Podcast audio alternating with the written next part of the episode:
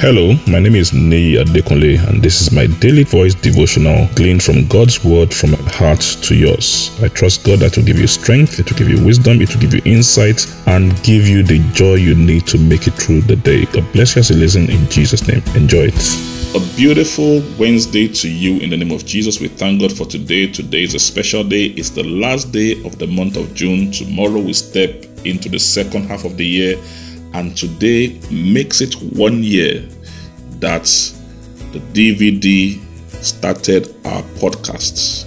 You say, but we started in March. No, we started DVD in March. We started on WhatsApp and also, but it became a podcast and on different platforms on the 30th of June. So we thank God for keeping us. His joy has kept us. We are rejoicing and we are glad today. I want to say thank you to you for keeping faith with us and for encouraging us in all the different ways you do. God bless you, and may we continue to rejoice in the Lord in Jesus' name. Today we are talking again about the force of joy. The force of joy.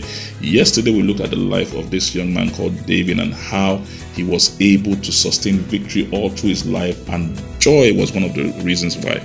Today we want to look at another person. Let's open our Bibles to the book of Corinthians, Second Corinthians chapter 4 verse 17 and 18. 2 Corinthians 4 17 and 18 in the New King James Version. For our light affliction, which is but for a moment, is working for us a far more exceeding and eternal weight of glory. Verse 18 Why we do not look at the things that are seen, but at the things which are not seen. For the things which are seen are temporal but the things which are not seen are eternal. Only Apostle Paul can be talking like this. Now, with everything Apostle Paul went through, if you read in, in 2 Corinthians chapter 11, you see a chronicle of all the things he went through. He called them lights. This was a man that was beaten five times 35 strokes, 39 lashes at one point, he said he was beaten with an iron rod. Some point, he fell into the river and was almost shipwrecked. He said at one point, he was at sea, adrift all through a day, and he went through all sorts of things robbery, betrayals, and that. And guess what he said? He said, light affliction.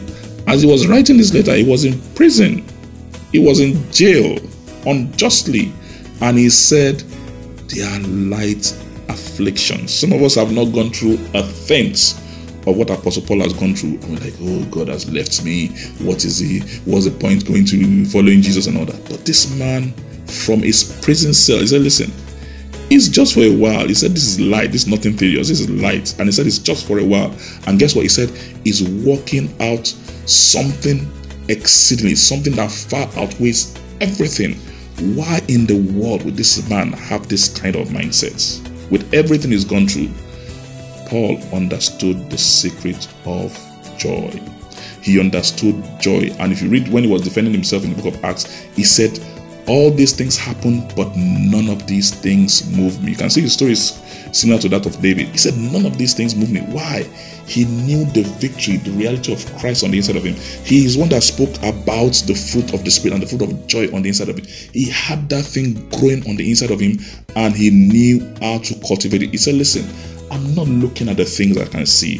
I'm not I'm not going I'm not I'm not focused on the things I can feel. I'm looking at something unseen.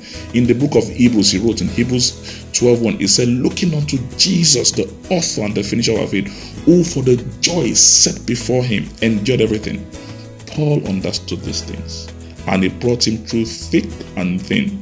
And though he's dead in this world today, He's still speaking to us. He's alive in Christ, alive in heaven. He's still speaking to us. People who live a life of joy, unspeakable, joy that never ends, joy that keeps flowing in spite of the challenges, they never die. Even when they transit this world, they still become a blessing. Their joy is still overflowing, and people can draw inspiration from them.